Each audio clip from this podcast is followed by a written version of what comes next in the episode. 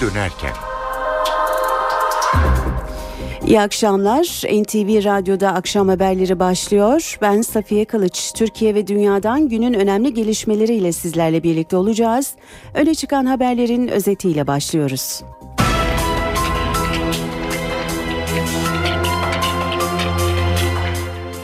Yeni demokratikleşme paketinin meclise sunulması bekleniyor. Paket uzun tutukluluk süresinin 10 yıldan 5 yıla indirilmesini, özel yetkili mahkemelerin kaldırılmasını ve dinlemelerin kısıtlanmasını öngörüyor.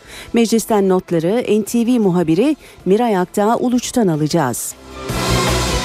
17 Aralık soruşturmasında adı geçen eski bakanlarla ilgili fezlekeler parlamentoya gelmedi. Meclis Başkanı Cemil Çiçek bildiğim kadarıyla Adalet Bakanlığı fezlekeleri savcılığa iade etti dedi. Ancak bakanlık bu bilgiyi henüz doğrulamadı. Muhalefet ise fezlekeler üzerinden hükümete yüklendi. TÜBİTAK'ın balyoz davasının ana delili olan 5 nolu hard diskle ilgili raporu Genelkurmay Başkanlığı'na harekete geçirdi. Orgeneral Necdet Özel talimat verdi, Gölcük Askeri Savcılığı soruşturma başlattı. Doların yükselişine Merkez Bankası'nın müdahalesinin üzerinden bir hafta geçti. Faizler artırıldı. Peki doların ateşi düştü mü? Piyasalarda durum ne? Az sonra ayrıntıları aktaracağız. Seçim meydanları ısınıyor. AG Araştırma Şirketi Genel Müdürü Adil Gür son kamuoyu araştırması sonucunu NTV'de açıkladı. AK Parti'nin oyunun düşmediğini, BDP'nin ise sürpriz yaptığını anlattı. Türk Hava Yolları'nda işten çıkarılan 305 kişiden 256'sı işe dönüyor. Ve Türk öğrenciler 1 litre benzinle 1000 kilometre giden otomobil yaptı. İnanılmaz keşfi öğrencilerin öğretmeni NTV Radyo'da anlatacak. Günün öne çıkan gelişmeleri böyleydi. Şimdi ayrıntıları aktaralım.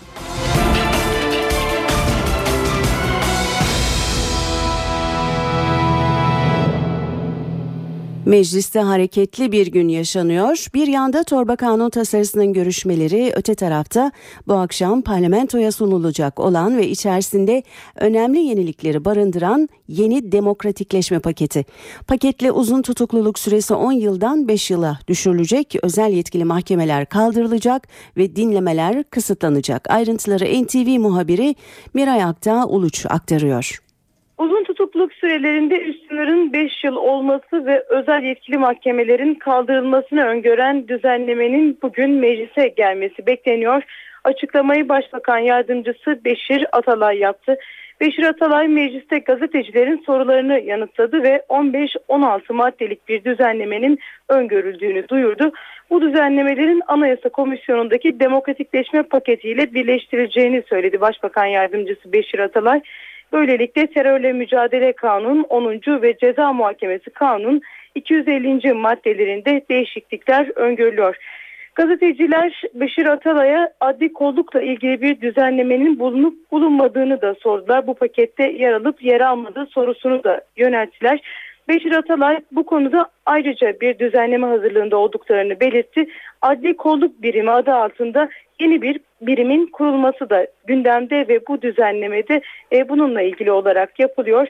Beşir Atalay bu yöndeki düzenlemenin seçim öncesine yetişmeyeceğini de ifade etti ve adli kolluk birimi adı altında yeni bir birimin kurulmasına ilişkin bir başka düzenleme hazırlığında olduklarını da ifade etti. Ama dediğimiz gibi uzun tutukluk sürelerinin üst sınırının 5 yıl olması ve özel yetkili mahkemelerin kaldırılmasını öngören düzenlemenin bugün içerisinde meclise gelmesini bekliyoruz. Miray Aktağ Uluç aktarıyordu. Meclis Başkanı Cemil Çiçek, dört eski bakan hakkındaki fezlekelerin Adalet Bakanlığı tarafından İstanbul Cumhuriyet Başsavcılığına iade edileceği sinyali verdi. Çiçek, bildiğim kadarıyla Adalet Bakanlığı genelgeyi uygun olarak savcılığa iade etti, yetkimiz yok dediğine göre Sayın Bakan savcılığa gönderecek, savcılık bize gönderecek dedi. Ancak Adalet Bakanlığı Çiçek'in bildiğim kadarıyla dediği bu bilgiyi doğrulamadı. Muhalefet ise 4 eski bakan hakkındaki fezlekelerin meclise gönderilmemesine tepkili. CHP sözcüsü Haluk Koç, fezlekeler bir türlü Adalet Bakanlığı'ndan 100 metre ötedeki meclis başkanlığına ne yazık ki gelemiyor dedi. Devlet çökmüştür tanımı Meclis Başkanı Sayın Cemil Çiçek'in bir tespitidir. bu tabloyu izah etmek için de fazla söze hacet kalmadığını gösteren bir tespittir. Normal bir demokraside değerli arkadaşlarım ortaya saçılıp dökülenler, ortaya atılan iddialar bir hükümetin meşruiyetini tartışmalı hale getirir. İstifa eden, daha doğrusu ettirilen bakanlar dikkat ediyorsunuz. Şimdi seçim bölgelerinde açık tehditler savurarak tekrardan siyaset tedavülüne sokuluyorlar. Yolsuzluk ve rüşvetle ilgili iddialar fezlekelere girerken aynı anda dürüstlük nutukları alnımak benim bak tertemizim iddiaları ortalığı kasıp kavurmaya başlıyor.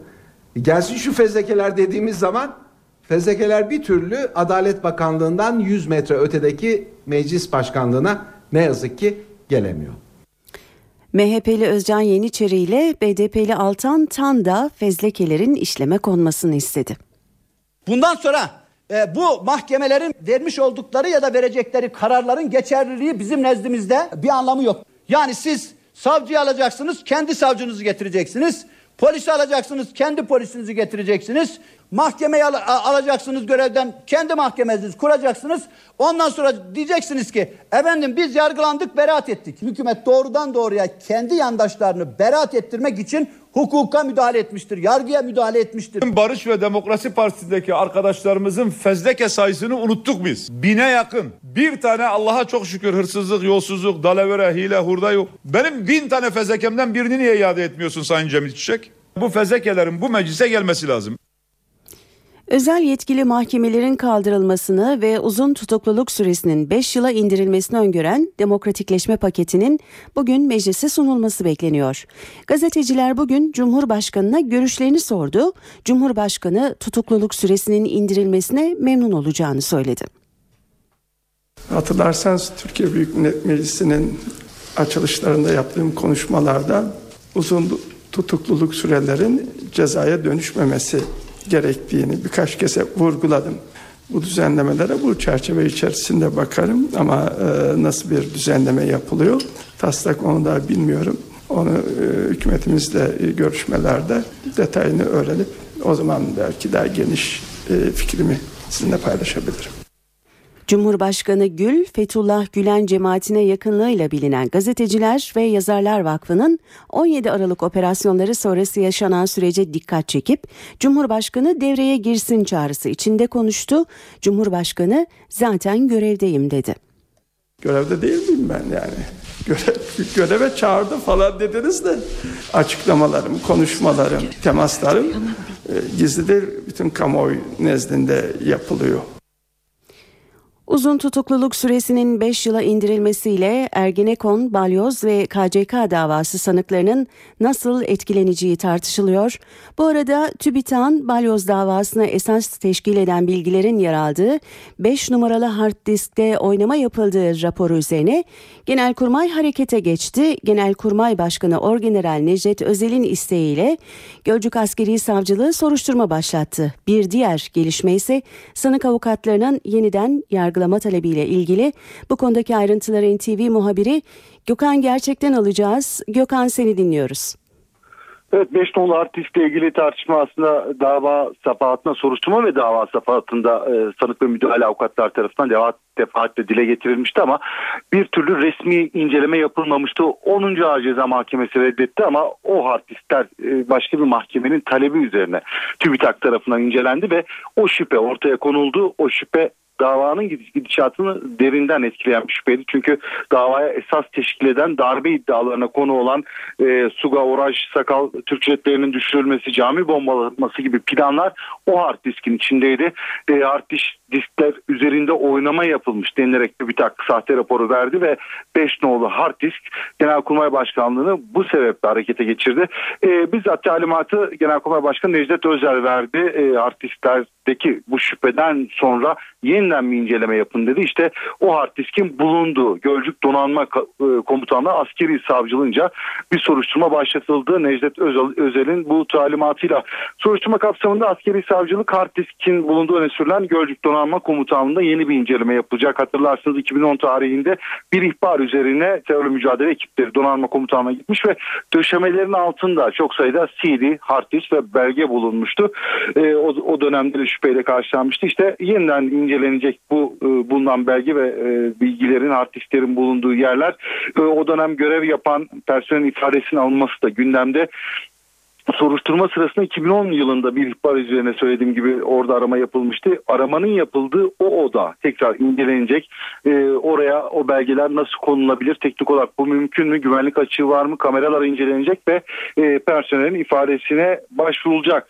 E, Balyoz davasında bir diğer gelişme ise 16 yıl hapis cezasına çarptırılan emekli tüm general Recep Rıfkı Durusoy'un da bulunduğu 11 sanığın Adalet Bakanlığı'na başvurması e, avukatları aracılığıyla bir başvuru yaptılar ve yerel mahkemenin kararının hukuka aykırı olduğunu öne sürdüler. Bu nedenle e, balyoz kararının yani Yargıtay tarafından kesinleşen o kararın yazılı emir yoluyla olağanüstü hukuk yoluyla bozulmasını talep ettiler Adalet Bakanlığı'na. Adalet Bakanlığı önümüzdeki günlerde bu talebe olumlu ya da olumsuz bir yanıt verecek diyelim ve sözü tekrar size bırakalım. Gökhan Gerçek teşekkürler. Kolay gelsin. Hükümet dinlemeleri kısıtlama amacıyla da yasal düzenleme hazırlıyor ve bu düzenleme de demokratikleşme paketi içinde meclise getirilecek. Konu gündemin ilk sırasında ancak Ankara Cumhuriyet Başsavcılığı'nın iki yıl önce devlet tarafından yapılan dinlemelerle ilgili yetkilileri uyardığı ortaya çıktı. Bir ülkede önleyici amaçlı olsa dahi Cumhurbaşkanının, Başbakanın, Genelkurmay Başkanının iletişiminin denetlenebilmesinin hukuki güvenceden yoksun halde bırakılmış olması mevzuatta endişe verici boşluk olduğunu ortaya koymaktadır. Bu ifadeler Ankara Cumhuriyet Başsavcı Vekili Nuri Yiğit'e ait. Yargıtay ve Danıştay'a yönelik yasa dışı dinleme iddialarını soruşturan Yiğit, yasa dışı dinlemenin önünü açan mevzuattaki boşlukları ortaya koydu. Özellikle MIT ve emniyet tarafından yapılan önleme amaçlı dinlemenin tehlikesine dikkat çeken Yiğit, hiçbir prosedüre bağlı olmadan yapılan önleme amaçlı dinlemelerin endişe verici sonuçlar doğurabileceğine dikkat çekti. MIT ve emniyet istihbaratça yapılan önleyici dinlemede hedef belirsiz. Kime yönelik yapılacağına ilişkin bir düzenleme yok. Kamu düzenini ağır şekilde bozan, suç şüphesi altında olsalar dahi dinlenmesi yasal olarak mümkün olmayan üst düzey kamu görevlileri hakkında yasalardaki boşluk sebebiyle dinleme yapılabilmesi vahim sonuçları ortaya çıkarabilir. Yiğit yasa dışı dinlemenin önlenmesi için önerilerde de bulundu. Dinlemelerin büyük çoğunluğu örgüt iddiasıyla yapılmaktadır. Her yıl 53 binden fazla telefonla ilgili suç örgütü kurulduğu iddiasıyla dinleme kararı verilmesi vahim bir durumdur. Kuvvetli suç şüphesinin varlığını destekleyecek somut delil olmadan dinleme kararı verilmemelidir. Yiğit'e göre dinlenilmesi istenen şüphelinin bilgilerini kolluk gücünün yanı sıra hakim ve savcılar da bilmeli. Dinleme kayıtları tamamlandığında CD'ler mühürlenmeli, zaman damgası vurulmalı. Logolama yöntemiyle CD'deki ses kaydının kapladığı alan kayda alınmalı. Savcı ve mahkeme bunları kontrol edebilmeli. Yerel seçime 53 gün kala meydanlar ısınıyor. Peki kamuoyu yoklamalarında son durum ne? 17 Aralık operasyonu seçimleri nasıl etkiler? AG Araştırma Şirketi'nin genel müdürü Adil Gür NTV yayınında konuştu. Adil Gür'e göre AK Parti'nin oylarında ciddi bir düşüş olmayacak. BDP ise bu seçimde sıçrama yapacak. Ee, yarın olsa, bugün olsa, yarın olsa AK Parti oylarında e, bir miktar düşüş gözlemliyoruz ama e, bu düşüş 17 Aralık operasyonuyla mı ilgilidir yoksa yerel seçimlerin hep başından beri söylediğimiz kendine özgü dinamikleri var. Yani normal seçimlerde, genel seçimlerde ülke barajı olduğu için yüzde on e, insanlar büyük partiler etrafında birleşiyor. Halbuki yerel seçimlerde, genel seçimlerde 0.7, 0.5, 1 oy alan partiler yerel seçimlerde 1, 2, 3 oy alabiliyor. E, toparlayacak olur isek bugün seçim olsa e, AK Parti oylarının ben araştırmalarımda yüzde 45'in altında olmadığını görüyorum. Yani 46-47 mertebesinde. Şey ana muhalefet partisi oyları işte yüzde 27-28 civarında. E, Milliyetçi Hareket Partisi 13-14 civarında gözüküyor. E, AK Parti'den düşen oyların 2011 seçimlerine baktığımızda işte MHP'de 1 puan, CHP'de de yine 1-2 puan yükseliş görülüyor. E, asıl farkın hep e, ısrarla her programda söylediğim gibi ben bu yerel seçimlerde belki oylarının ciddi manada artıracak partinin e, BDP olduğunu görüyorum araştırmalarda. E, yani bugünden elbette ki 45-50 gün sonrası için öngörüde bulunmak mümkün değil. Ama 17 Aralık operasyonunun olaylarının sandığa etkisinin e, söylendiği gibi çok olmadığını görüyorum. Adil Gür'ün sözleri böyleydi. Seçim meydanları ısınırken Diyarbakır'da kavgalar da başladı. BDP ile Hüdapar arasında geçen hafta çıkan kavganın ardından bu defa bu, bu defada BDP'lilerle AK Partililer arasında tansiyon yükseldi. İddiaya göre Kayapınar ilçesinde bulvara flam asmak isteyen iki partinin üyeleri arasında kavga çıktı, silah sesleri duyuldu. İhbar üzerine olay yerine giden polis kavgayı bitirdi ancak silah kullanıldığı iddiasına karşı boş kovan bulunmadı.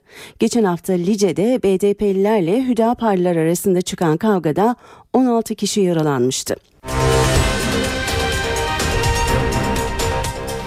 Tekrar iyi akşamlar. NTV Radyo'da akşam haberlerini aktarmaya devam ediyoruz. Merkez Bankası'nın dövizdeki yükselişe müdahale edip faizleri artırmasının üzerinden tam bir hafta geçti. Bir haftada neler olduğunu piyasalarda son durumu NTV Ekonomi Müdürü Gökay Otyam'a soracağız. Gökay iyi akşamlar. İyi akşamlar. E, Merkez Bankası tam bir hafta önce dövizin ateşini düşürmek istemişti e, ve bir takım değişiklikler yapmıştı. Peki hedef tuttu mu Gökay? Türk lirası döviz karşısında değer kazanmaya başladı mı? Şöyle diyelim en azından tek yön vardı o kırıldı bu güzel oldu tabii. Yani hedef derken Merkez Bankası bugün alayım yarın satayım herkes spekülasyona yönelmeye başlamıştı artık yerli yatırımcılar da e, aldığı seviyenin üstünü rahat görebileceğini düşündüğü için dövize bir yöneliş söz konusuydu. İşte Merkez Bankası evet hedefi buysa bunu tamamen kırmış durumda. Çünkü yurt dışı da bize ilk günlerde yardımcı olmamıştı. Gelişen ülke para birimlerinin hepsi değer kaybediyordu. Neyse TL'deki o faiz arttırma hani bazen böyle yorumlar yapılıyor işte faiz arttırdığında ne oldu dövizde herhangi bir şey olmadı falan diye yok öyle bir şey. Hı hı. E, piyasadan en ufak anlayan insan bile faiz arttırmanın kurlar üzerinde net pozitif etkisini görmüştür.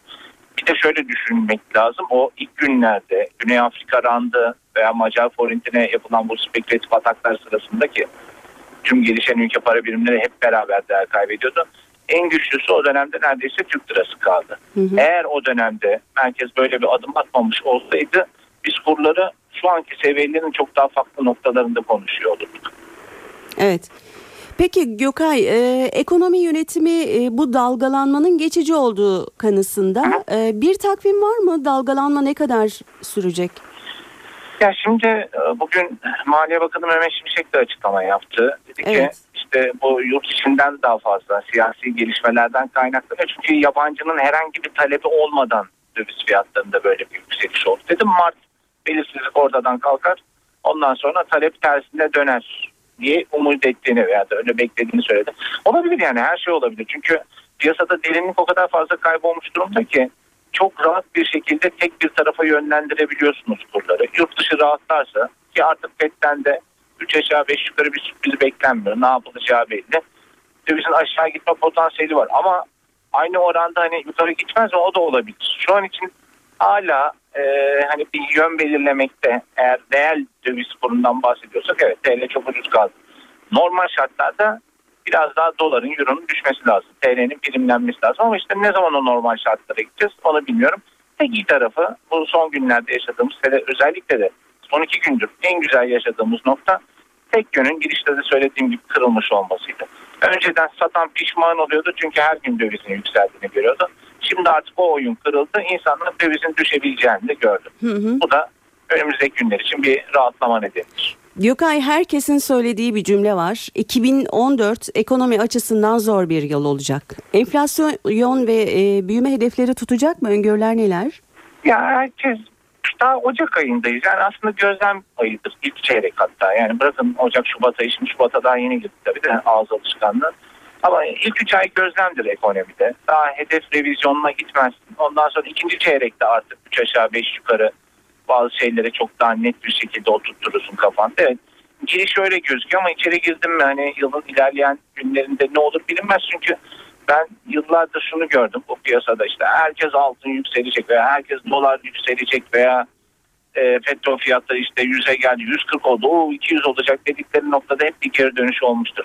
O kadar karartmamak lazım. Ee, biraz da acele etmemek lazım revizyon içinde. Evet enflasyon bugün TÜİK de biraz biraz evvel zaten e, Ocak ayında yanlış bir hesaplama olduğunu söyledi. O yüzden 1.7 değil de 1.98 olduğunu söyledi. Enflasyon için tehdit var. Büyüme için de şu anda böyle konuşuluyor ama ben çok büyük sapmalar olacağını şu aşamada çok fazla beklemiyorum. Tahmin etmiyorsun. Peki Gökay teşekkür ediyoruz. İyi İyi akşamlar. Ee, Gökay Otyam'ın az önce sözünü ettiği bir açıklamayla devam edelim. Ee, Maliye Bakanı Mehmet Şimşek 2014 için %4 büyüme hedefini koruyoruz ancak aşağı yönlü riskler arttı dedi. Maliye Bakanı'na göre yerel seçimlerin ardından dövizdeki dalgalanma bitecek. Biz 2014 yılı için %4 büyüme öngörmüştük. %4 büyümeye ilişkin henüz bir revizyona girmedik ama aşağı yönlü riskler artmıştır. Yani bunu kabul etmek lazım. Daha mütevazi bir büyümeyle karşı karşıyayız. Mart itibariyle bu belirsizliklerin ortadan kalkacağını yani şu anda iktidarda olan partiye güçlü destek bunun sayesinde siyasi istikrarın devam edeceğini dikkate alırsanız yerli şirketlerin, yerli vatandaşların döviz talebinin tersine dönme ihtimali dahi var. Bu arada hemen yeni bir gelişmeyi aktaralım. Türkiye İstatistik Kurumu Ocak ayı enflasyon rakamında revizyona gitti. Daha önce 1,7 olarak açıklanan Ocak ayı aylık enflasyon oranı 1,9 olarak 7,4 olarak duyurulan yıllık enflasyon oranı ise %7,7 olarak değiştirildi. Düzeltme tütün grubunda sigara fiyatlarının hatalı girilmesinden kaynaklı olarak yapıldı. Güneydoğu Anadolu bölgesinin ekonomisi çözüm süreciyle ivme kazandı. Diyarbakır'da ihracat bir yılda 29 milyon dolar arttı. 3000'e aşkın kişiye iş bulundu. Bu yıl içinde 20 fabrika daha açılacak. Diyarbakır'da ihracat bir yılda 29 milyon dolar arttı. Güneydoğu'da iş dünyası son bir yılda belirgin oranda büyüme kaydetti. Diyarbakır başta Irak ve Çin olmak üzere 60 ülkeye ihracat yaptı. Biliyoruz ki yatırımcı e, barışın olduğu yerde, güvenin olduğu yerde yatırımlarını gerçekleştirir. E, işte son bir yıldır bu çözüm süreciyle beraber bu aslında artan rakamlar bu sürecin getirmiş olduğu adımlardır. İhracat ürünleri arasında ilk sırayı mermer aldı. Rağbet gören ürünler arasında hububat, bakliyat, elektronik parçalar ve yapı kimyasalları bulunuyor. İhracatla birlikte 3500 kişiye istihdam sağlandı. En azından ayaklarımın üstünde durabiliyorum. Aileme katkım oluyor. Okul harcımı çıkartabiliyorum. Diyarbakır Organize Sanayi'de bu yıl içinde farklı sektörlere ait 20 fabrika açılacak. Meclis Genel Kurulu'nda tartışmalı torba yasası var. E, torba yasa var. Torba yasada internet düzenlemesinin yanı sıra engellileri yakından ilgilendiren hükümler de bulunuyor. Örneğin engellilere ayrımcılık yasaklanacak, engelli çalıştıran işyerlerine maddi destek verilecek. Daha fazla ayrıntıyı NTV Ankara İstihbarat Şefi Ahmet Ergen'den alacağız. Sırada ekonomi günlüğü var. Ahmet Ergen'e birazdan bağlanıp bu haberin ayrıntılarını öğreneceğiz. Diğer gelişmeleri aktaralım. E, Türk Hava Yolları'nda işten çıkarılan 256 personel işe geri dönüyor. Açıklamayı Hava İş Sendikası yaptı. Sendika, Türk Hava Yolları yönetimiyle 256 kişinin dönüşü konusunda anlaşmaya varıldığını, 39 kişiyle ilgili kararınsa birkaç gün içinde netleşeceğini duyurdu. Tarım Bakanlığı müdahale etti. Patatesin fiyatı düştü. 4 liraya kadar yükselen patatesin kilosu bugün itibariyle 2,5 lira. Bakanlık artışa müdahale etti. Depodan çıkan patatesin fiyatı düştü. Mutfakların temel gıdalarından biri olan patateste üretim düşünce fiyat tavan yaptı. Ocak ayında kilosu 4 liraya kadar ulaşan patatese Gıda, Tarım ve Hayvancılık Bakanlığı el attı. Yetkililer üretim merkezlerine giderek inceleme yaptı. Nevşehir ve Niğde'deki soğuk hava depolarında muhafaza edilen patates iç piyasaya sürüldü. Şu anda piyasaya patates verilmesinde herhangi bir sıkıntı yok. Bakanlık yetkililerinin gelip depolarımızı gezdiği günden bugüne kadar patates piyasası oturdu. patatesin depo çıkışı 1 lira 30 kuruşla 1,5 lira arasında değişiyor. Piyasaya Nevşehir'in Niğde'nin yerli üretimi olan patates 1 lira 30 kuruşla 1 lira 50 kuruş arasında piyasaya toptan depo çıkışı var. Elimizde de e, bizim Mart ayına kadar yetecek. Taze mahsul yetişinceye kadar yetişecek de stoklarımız mevcut. Adana ve Hatay bölgesinde üretilen patatesin Nisan'da piyasaya girmesiyle fiyatların daha da düşmesi bekleniyor. Ahmet Ergen şu anda hattımızda sayın dinleyenler tartışmalı torba yasayı anlatacak. Sırada ekonomi günlüğü var. İnternetle ilgili düzenlemeleri de içeren torba kanun tasarısında engelliler için hem istihdam açısından hem de gündelik hayatı kolaylaştıracak bazı e, alışverişlerde ÖTV indirimi açısından teşvik niteliğinde maddeler var. Dün akşam kabul edilen bu maddelere göre bundan sonra özellikle korumalı iş yerlerinde çalıştırılan zihinsel ve ruhsal engellilere ödenen ücretleri devlet karşılayacak. Yani işverenlere bu anlamda engelli istihdam etmeleri için bir destek sağlanacak. Yine engellilerin tekerlekli sandalye ya da sedye kullanımı zorunlu olması halinde e, bunlarla ilgili araçlar için alışverişler için özel tüketim vergisi indirimine gidilecek. Düzenlemeler bunlarla sınırlı değil.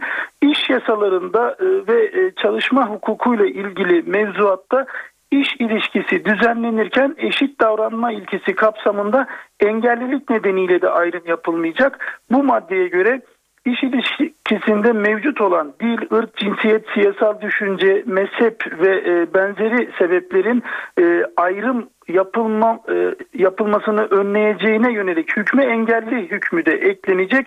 Böylelikle engellilerin de eşit koşullarla iş bulmasının önü açılmış olacak mevzuat açısından. Yine İşverenler çalışmakla yükümlü oldukları işçileri Türkiye İş Kurumu aracılığıyla sağlayacak. Yani Türkiye İş Kurumu'na iş kura kayıtlı olan engelliler bu anlamda avantajlı olacak ve e, mesleklere göre aranacak, çalıştırılacak engelli işçilerin niteliklerini de Aile ve Sosyal Politikalar Bakanlığı bir yönetmelikle belirleyecek. Engelli işçi çalıştıran iş yerleri kurumlar vergisi açısından da öncelikli avantajlı olacak. Kurumlar vergisinde bu iş yerlerinde %50'ye kadar varan indirimler söz konusu olacak. E, mecliste kabul edilen bu düzenlemenin yanı sıra engellilerle ilgili bir kararda Maliye Bakanlığı aldı. Son yıllarda engellilerin eğitimi için devlet desteği sağlanıyordu bütçeden ayrılan kaynak çerçevesinde. Bu yıla ilişkin bu ödeneklerin ne kadar olacağı da Maliye Bakanlığı'nın yayınladığı bütçe uygulama tebliğ ile belirlendi. Buna göre özel eğitim okullarıyla özel eğitim ve rehabilitasyon merkezlerinde engellilere verilecek destek eğitimi için katma değer vergisi hariç aylık 409 lira ödenecek engelli başına. Grup eğitimi olarak eğitim alınması halinde ise bu rakam aylık 115 lira olarak uygulanacak Maliye Bakanlığı'nın kararına göre. Ahmet Ergen anlatıyordu. Saat 17.30 sayın dinleyenler. NTV Radyo'da akşam haberlerine birazdan ara vereceğiz ama önce günün öne çıkan gelişmelerini hatırlatalım. Yeni demokratikleşme paketinin meclise sunulması bekleniyor. Paket uzun tutukluluk süresinin 10 yıldan 5 yıla indirilmesini, özel yetkili mahkemelerin kaldırılmasını ve dinlemelerin kısıtlanmasını öngörüyor. 17 Aralık soruşturmasında adı geçen eski bakanlarla ilgili fezlekeler parlamentoya gelmedi. Meclis Başkanı Cemil Çiçek bildiğim kadarıyla Adalet Bakanlığı fezlekeleri savcılığa iade etti dedi. Ancak bakanlık bu bilgiyi henüz doğrulamadı. Muhalefet ise fezlekeler üzerinden hükümete yüklendi. Balyoz davasının ana delili olan hard diskle ilgili TÜBİTAK sahte raporu verince Genelkurmay harekete geçti. Gölcük Askeri Savcılığı soruşturma başlattı. Seçim meydanları ısınıyor. AG Araştırma Şirketi Genel Müdürü Adil Gür son kamuoyu araştırması sonucunu NTV'de açıkladı. AK Parti'nin oyunun düşmediğini, BDP'nin ise sürpriz yaptığını anlattı. Türkiye İstatistik Kurumu Ocak ayı tüketici fiyatları endeksi artış oranını %1,98 olarak revize etti. 3 Şubat'ta açıklanan ilk rakam %1,72 idi. Tütün grubunda sigara fiyatlarının hatalı girilmesi nedeniyle düzeltme yapıldığı ortaya çıktı. Türk Hava Yolları'nda işten çıkarılan 305 kişiden 256'sı işe geri dönüyor. Ve Türk öğrenciler 1 litre benzinle 1000 kilometre giden otomobil yaptı. Peki nasıl yaptılar? Az sonra NTV Radyo'da anlatacaklar. NTV Radyo'da akşam haberleri devam ediyor. 3 gün içinde 3. göçük ve bir can kaybı daha. Yozgat'ta inşaatı devam eden yüksek hızlı tren hattında göçük oldu. Bir işçi öldü, 3 işçi yaralandı. Olay Ankara-Sivas yüksek hızlı tren hattının pazarcık mevkiinde oldu. İşçilerin sabah saatlerinde yaptığı kazı sırasında göçük oluştu. Görgü tanıklarının ihbarı üzerine olay yerine giden ekipler işçilerden Hüseyin Alın cesedine ulaştı. Yaralı 3 işçinin tedavisi sürüyor. Pazartesi günü de kentsel dönüşüm çalışmaları sürerken Ankara ve Adana'da iki göçük olmuş, iki kişi hayatını kaybetmişti. Ünlü sanatçı Kayahan kanseri iki kez yenmişti. Hastalığın bir kez daha nüksettiği ortaya çıkınca yine tedavi görmeye başladı. Kayahan şimdi bir yandan kemoterapi görüyor, bir yandan da yeni albüm hazırlığı yapıyor.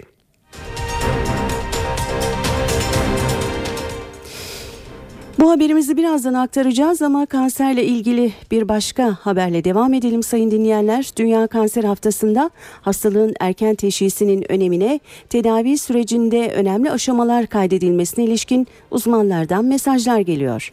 Türkiye ve dünyadan uzmanların hemfikir olduğu nokta modern tıp imkanlarıyla hastalıkla mücadele edilirken hastanın da moralini yüksek tutması gerektiği. Antalya'da bir hastanede kanser hastalarının moralini yükseltmek için sanat kullanılıyor. Doktor ve hemşireler dans ediyor, hastalar da serum şişeleriyle onlara eşlik ediyor. Antalya'daki onkoloji merkezinin kemoterapi ünitesi hastaların moralini yüksek tutmak için etkinlikler düzenliyor. Geldiğim zaman mutlu oluyorum burada. Ortam sıcak, e, sağlıkçılar e, moral veriyorlar. Hastalar hem kemoterapi görüyor hem de moral depoluyor. Burada çok etkinliklerimiz var. Koromuz var. Koruya geliyorum. Müziği çok seviyorum. E, koruda şarkılar söylüyoruz. E, bu bana çok acayip iyi geliyor. E, resim yaparak kendimi dinlemiyorum. Hani yani duygularımı resmi döküyorum. Hayata bir mola verdim ve o molayı burada değerlendirmeye başladık kısacası. Hem tedavimiz oluyoruz hem de burada yaşantımıza yeni bir soluk getiriyoruz. Buraya geldiğimde 4 saat 5 saat kemoterapi süresince resim yapıyorum. Ortak bir ruh ile, ortak bir sevgiyle hastaya dokunduğumuz an iş farklı boyuta gidiyor. Merkezde müzik dinleyip şarkı söyleyen, satranç oynayan hastalar resim yaparak motivasyon sağlıyor.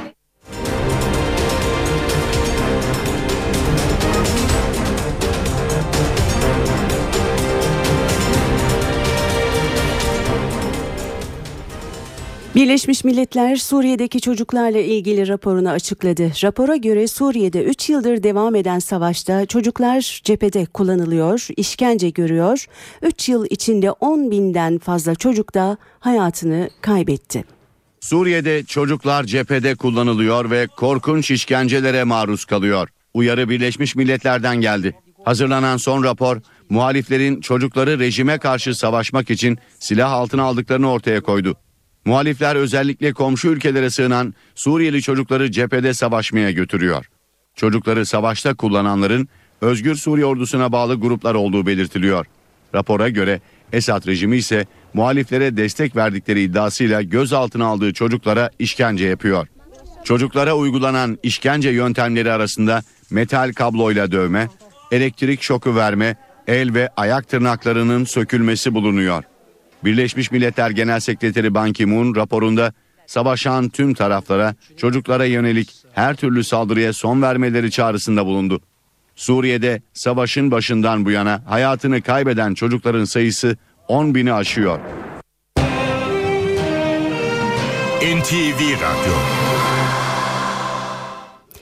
Sporda günün haberi tribünlerdeki casuslar. Sabah gazetesinin gündeme getirdiği habere göre üç büyüklerin ezeli rekabeti yeni bir boyuta ulaştı. Maç yayınlarında tribünlerden küfürler yükselirken sesin kısılması Fenerbahçe, Beşiktaş ve Galatasaray'ı harekete geçirdi. Gözlemci raporlarına güvenmeyen üç büyükler rakiplerin tribününü dinliyor. Gizli görevliler rakiplerin tribünündeki tezahüratları kayıt altına alıyor. O kayıtlar gerektiğinde ortaya çıkarılmak üzere saklanıyor.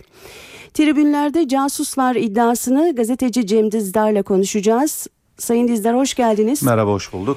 Ee, NTV Radyo'nun sabah yayınında e, NTV Spor Radyo Genel Yayın Yönetmeni Mehmet Ayan e, bu olayı jurnalcilik olarak niteledi ve sosyolojik olarak incelenmesi gerektiğini söyledi. Siz ne diyorsunuz? Haberde şu anda önünüzde açık zaten. Ben bir kere haberin verilerinin e, üzerine yorum yapmamız için yeterli olmadığını düşünüyorum. Yani bu e, meseleyi destekleyen bir belge, bilgi, bulgu, tanıklık yok. Yani genellikle gazetelerde haberleri okurken işte öne sürüldü diye konuştu diye bu ayrım önemlidir. Yani diye Evet. konuştu dedi, e, öne sürüldü, belirtildi. Yani sanki bu tür yazımlar bana yani metrobüste giderken yanımızda birileri konuşuyordu. Biz de duyduk gazeteciyiz. Gittik konu gazeteye e, bastık e, gibi gelir. O yüzden bu tür haberlere karşı her zaman temkinliyimdir. Çünkü haberde e, diyelim ki e, bir tanık gerekir ya da Türkiye Futbol Federasyonu'nun önüne konulmuş bir rapor gerekmekte. E, biliyorsunuz e, ülke e, ciddi anlamda bir sıkıntı yaşıyor. Hukuksal bir sıkıntı yaşıyor. Özellikle 17 Evet. Kasım'dan sonra tamamen su üstüne çıkmış bir süreç bu.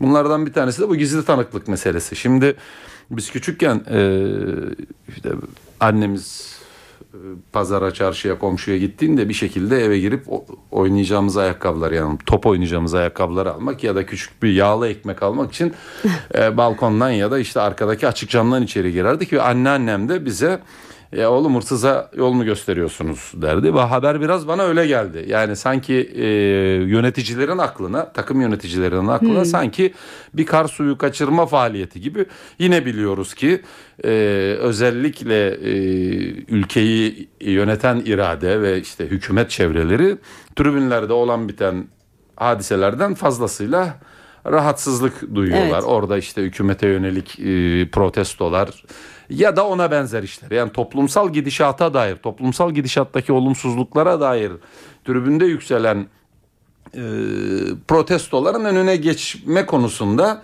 bu gizli tanıklık e, meselesine ki e, ciddi tartışıyoruz yani balyozundan işte e, suikast davalarına kadar türlü çeşitli davalarda isimsiz ihbar mektuplarıyla o kadar insan gazeteci arkadaşlarımız biliyorsunuz uzun yıllar uzun süreler hapislerde e, yattılar. E, biraz sanki e, onu çağrıştıran bir tonda kaleme alınmış gibi çünkü hiçbir bulguya tanıklığa ve belgeye rastlamadım. Yani kaydedilmiş de federasyonun önüne mi konulmuş? Yok öyle bir şey yok. E, haliyle de tribüne casus sızdığının belki sadece sonundaki ünlem durumu kurtarır bu haberde. Peki haber sorunlu diyorsunuz. Ee, Bence sorunlu. İnsanın aklına şöyle bir soru geliyor, geliyor yine bu bağlamda. Ee, futbol algısı ve taraftarlık sorunu. Evet yani orada da e, aynı şey yine haberin içinde küçük bir üçgenle gözlemci raporlarına güven yok denilmiş ama aynı gözlemci raporlarına dayalı bağlanarak işte Fenerbahçe ceza aldı ve e, içerideki ilk maçında taraftarsız oynama cezasına e, çarptırıldı ve onlar da bu duruma itiraz ettiler. Haliyle gözlemci raporlarına güven yoksa ve bu işler bu tür tanıklıklarla yürütülecekse işte o çok şikayet ettiğimiz ve e, koca tribünde 3-5 tane aklı evvelin yaptığını sanki tribünün geneline e, şamil edercesine tutturulan medya dilinden biraz uzaklaşmak gerekiyor. Elbette ki e, stadyum içerisinde ciddi bir rekabet var. Ve bu bir tür hani toplumun metaforu gibi düşünmek Hı hı. gerekiyor. İşte iki takım birbirlerine rakipler ve sahada sembolik bir şiddet var. Ya oynayanlar arasında. Tribünde rakip taraftarlar arasında sembolik bir şiddet var. Ee, keza taraftarların aynı takımı tutan taraftarların kendi aralarında sembolik bir şiddet var. Dikkat ediyorsanız hep bu şiddetin sembolik olduğunu bu pankartlarda, olumsuz tezahüratlarda e, ortaya çıkan sık sık gördüğümüz ironi yapacağım derken Hı hı, hani hı hı. biraz da ölçüyü kaçıran bir dil de hakim. Ama bu sadece bizle ilgili bir şey değil ki. Bu bütün dünyada bu oyunun belki de antropolojisinin bugüne getirdiği, taşıdığı bir şey.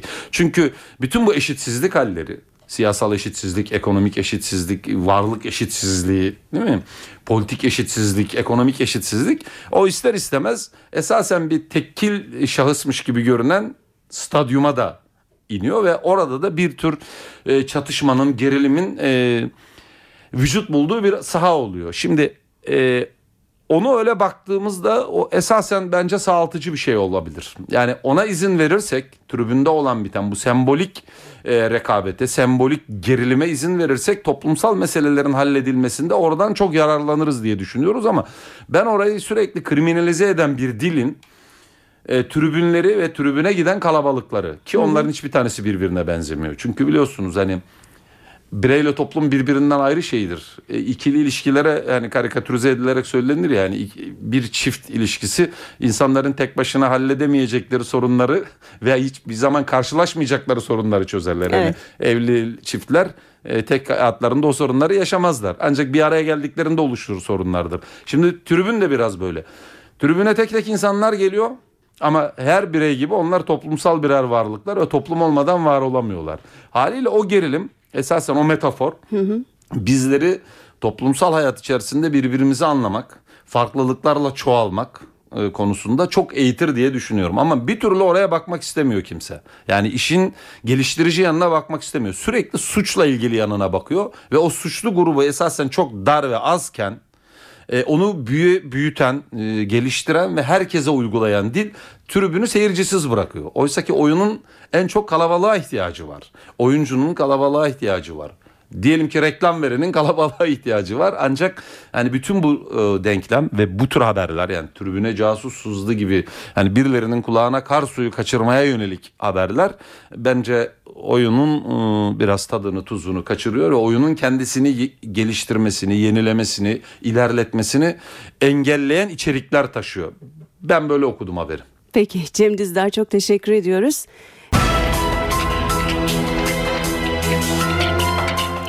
Uzun tutukluluk süresini indiren, özel yetkili mahkemeleri kaldıran, dinlemeleri kısıtlayan demokratikleşme paketi bu akşam meclise sunulacak.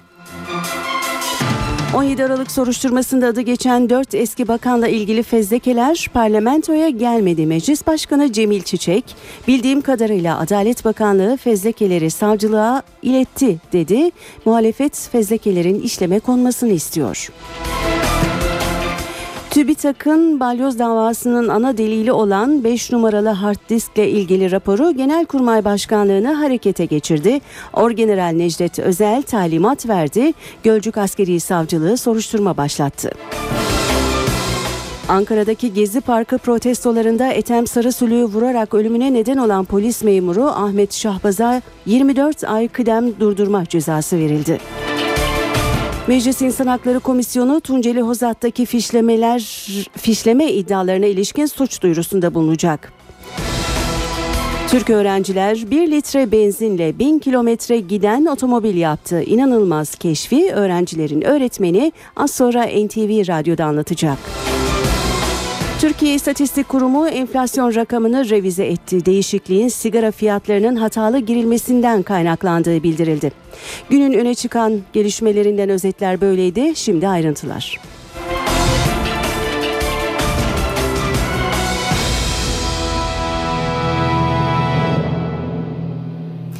Meclis Genel Kurulu'nda torba kanun içinde getirilen tartışmalı internet düzenlemesi görüşülüyor. Muhalefet tepkili. Genel Kurulda tansiyon yüksek. Neler olup bittiğini oturumu izleyen NTV muhabiri Miray Aktağ Uluç aktaracak. Eve dönerken haberlere parlamento günlüğüyle başlıyoruz. Miray söz sende.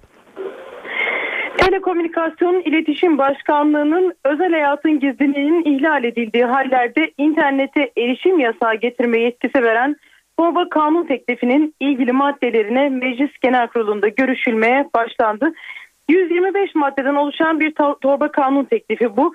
Ee, geçen haftadan beri Türkiye Büyük Millet Meclisi'nin gündemindeydi ve Aile ve Sosyal Politikalar Bakanlığı'nın e, yapısını düzenleyen kanun olarak geçiyor torba kanun. İçinde sadece o bakanlık değil Anadolu Ajansı Kamu İhale Kurumu ile ilgili değişiklikler de var ama en önemli düzenleme Telekomünikasyon İletişim Başkanlığı'na internet erişimini 4 saat gibi kısa bir süre içerisinde engelleme yetkisi verilmesi. Bununla ilgili olarak komisyon aşamasında Sulh Ceza Mahkemesi'ne itiraz yolu da açılmıştı. Eğer başvuruda bulunurlarsa 24 saat gibi bir süre içerisinde itiraz yapmaları gerekiyor. Ee, ve ayrıca tip başkanlığına engelleme başvurusu talebinde bulunacakların kurum veya kuruluşlar değil sadece kişiler olması öngörülüyor. Tabii bu haliyle düzenlemeyi anlattığımızda e, çok da sakıncalı değil gibi ama muhalefetin bu düzenlemeye ilişkin itirazları var.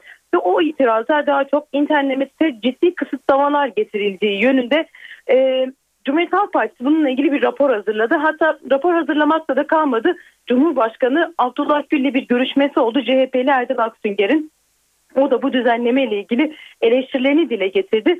Cumhuriyet Halk Partisi'nin raporu da hem sivil toplum kuruluşlarına hem de üniversitelere gönderildi ve partinin internet sitesinde de yayınlandı.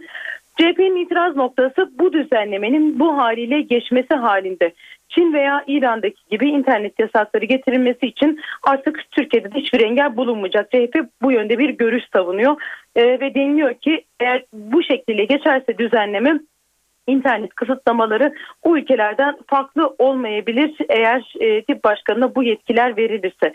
E, Meclis Genel Kurulu'nda görüşmeler şu sıralarda devam ediyor. Barış ve Demokrasi Partisi'nin bir önerisi vardı. Aslında dün bu öneriyi yapmıştı BDP'li Hasip e, Kaplan.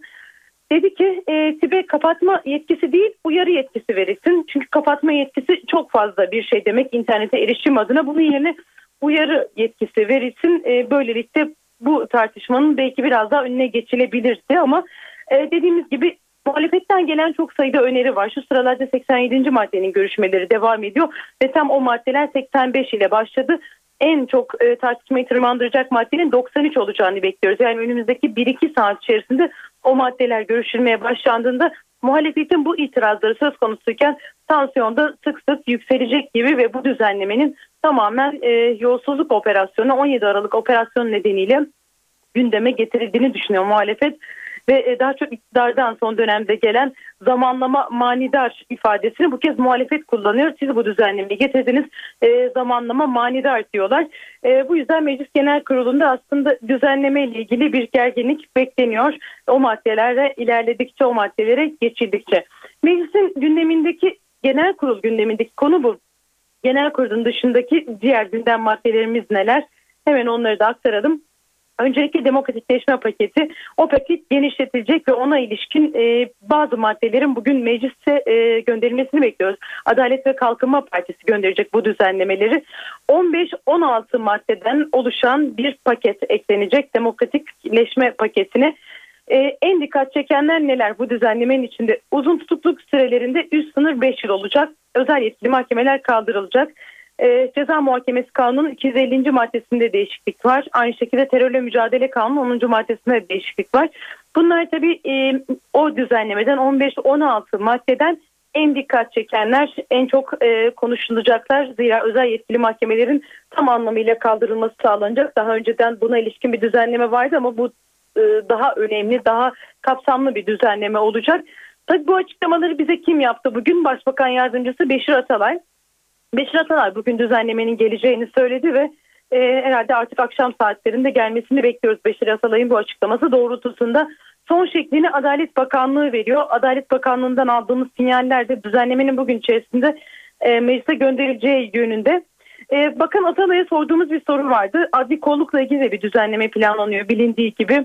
E, savcılar vali veya vali yardımcısından izin almadan baskın ve arama yapamayacak adli kolluk düzenlemesi. Bu bir tartışma yaratmıştı aslında. Bu düzenleme de bugün gelecek paketin içinde olacak mı diye sorduk Beşir Atalay'a. O da e, bu paketin içinde yer almayacağını, bununla ilgili ayrıca bir yasal düzenleme yapıldığını söyledi ama bu yasal düzenlemeyi iktidar partisi seçimden sonra meclise getirecek gibi görülüyor. Yani seçim için Şubat ayı sonunda meclisin tatile girmesinden sonra o bir aylık dönemden sonra sonrasında Türkiye Büyük Millet Meclisi'ne gelecek bir düzenleme gibi onda dikkat çeken bir ifade var. Adli kolluk birimi adı altında Ayrıca bir birim kurulacak. Kentlerde de bu birimin e, altında faaliyet gösterilecek. E, ve dediğimiz gibi savcıların da bir takım izinleri alması koşulu yine bu birimle koordineli bir şekilde yürütülecek gibi görünüyor. Meclisin gündemindeki iki başlık buydu. Bir başka başlıkta fezlekeler tabii fezlekelerle ilgili meclis başkanından gelen bir açıklama vardı. Dört eski bakan hakkında hazırlanan fezlekelerin savcılığa iade edildiğini söyledi meclis başkanı ama Adalet Bakanı bu bilgiyi henüz doğru, doğrulamadı. Adalet Bakanlığı'ndan bir doğrulama yok. Bu fezlekelerin e, şu an için e, elimizdeki bilgiler doğrultusunda savcılığa geri iade edildiği belirtiliyor. Parlamento gündeminden parlamentonun öne çıkan başlıkları özette bu şekilde. Miray teşekkür ediyoruz. Kolay gelsin. Miray Aktağ Uluç parlamentoda bugün neler olup bittiğini anlatıyordu. Gülen cemaati çatısı altındaki kuruluşlardan Gazeteciler ve Yazarlar Vakfı'nın Cumhurbaşkanı de- devreye girmeli çağrısı bugün muhatabına soruldu. Cumhurbaşkanı Gül zaten görevdeyim diyerek karşılık verdi. Cumhurbaşkanı tutukluluk süresinin 5 yıla indirilmesini öngören düzenleme ile ilgili soruyu da yanıtladı. Görevde değil miyim ben yani? Görev, göreve çağırdı falan dediniz de. 17 Aralık ve sonrasında yaşanan karşılıklı açıklamaların ardından Cumhurbaşkanı Abdullah Gül'e Gazeteciler ve Yazarlar Vakfı'nın Cumhurbaşkanı devreye girmeli çağrısı soruldu. Gül bu soruya soruyla yanıt verdi. Açıklamalarım, konuşmalarım, temaslarım e, gizli değil bütün kamuoyu nezdinde yapılıyor. Gül Romanya Cumhurbaşkanı ile ortak basın toplantısında konuştu. Cumhurbaşkanına tutukluluk süresinin 5 yıla indirilmesiyle ilgili yapılacak düzenleme de soruldu. Hatırlarsanız Türkiye Büyük Millet Meclisi'nin açılışlarında yaptığım konuşmalarda uzun tutukluluk sürelerin cezaya dönüşmemesi gerektiğini birkaç kez vurguladım. Bu düzenlemelere bu çerçeve içerisinde bakarım. Ama Gül nasıl bir düzenleme hazırlanıyor bunun görülmesi gerektiğini de vurguladı. Ondan sonra daha net açıklama yapacağının mesajını verdi. Mecliste önemli bir gelişme var. Tutuklu ve hükümlü milletvekilleriyle ilgili sorunun kalıcı olarak çözülmesi için AK Parti, CHP ve BDP uzlaşmaya vardı. Ayrıntıları NTV muhabiri Özgür Akbaş aktarıyor.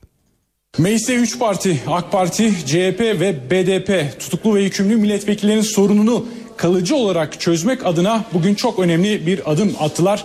AK Parti'den toplantıya Genel Başkan Yardımcısı Mustafa Şentop, CHP adına Atilla Kart, BDP'den ise hukukçu milletvekili Hasip Kaplan katıldı bu toplantıya ve bu toplantıdan bir ön mutabakat çıktı tutuklu ve yükümlü milletvekillerinin sorunun çözümü adına. Bu konuda şimdi liderlerde olacak artık söz çünkü bu mutabakat önce liderlere sunulacak ve liderlerin alacağı karara göre anayasa değişikliği konusunda meclise adım atılacak. Peki o mutabakatın içinde neler var kısaca hemen anlatalım. Anayasanın yasama dokunulmazlığı ile ilgili 83. maddesi ve milletvekilinin düşmesiyle ilgili olan 84. maddesinde değişiklik öngörülüyor. Üçüncü bir madde de eklenmesi düşünülüyor. Geçici bir madde eklenerek hüküm giyen milletvekillerinin durumunun da dönem sonuna bırakılması benimsendi bugünkü mutabakatta. Bu aslında oldukça önemli bir e, mutabakat.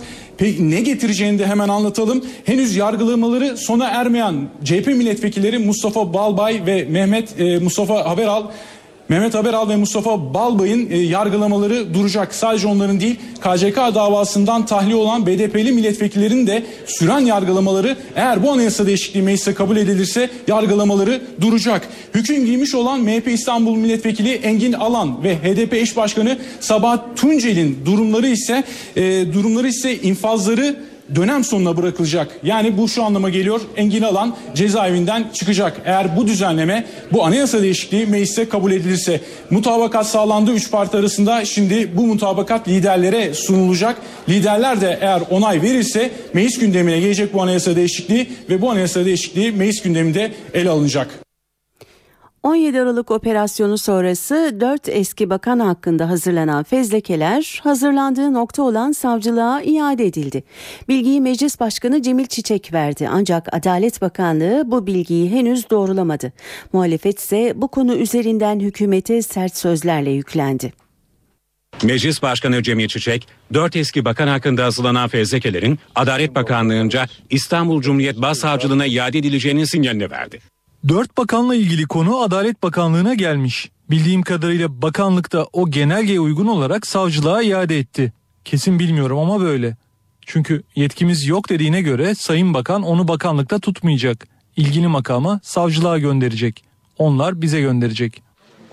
Ancak Adalet Bakanlığı fezlekelerin iade edildiği iddiasını doğrulamadı. Muhalefetin ise hükümete fezleke tepkisi sürüyor. Fezlekeler bir türlü Adalet Bakanlığı'ndan 100 metre ötedeki meclis başkanlığına ne yazık ki gelemiyor. Yürütmenin başı ise bağırmaya yurt içinde yurt dışında devam ediyor.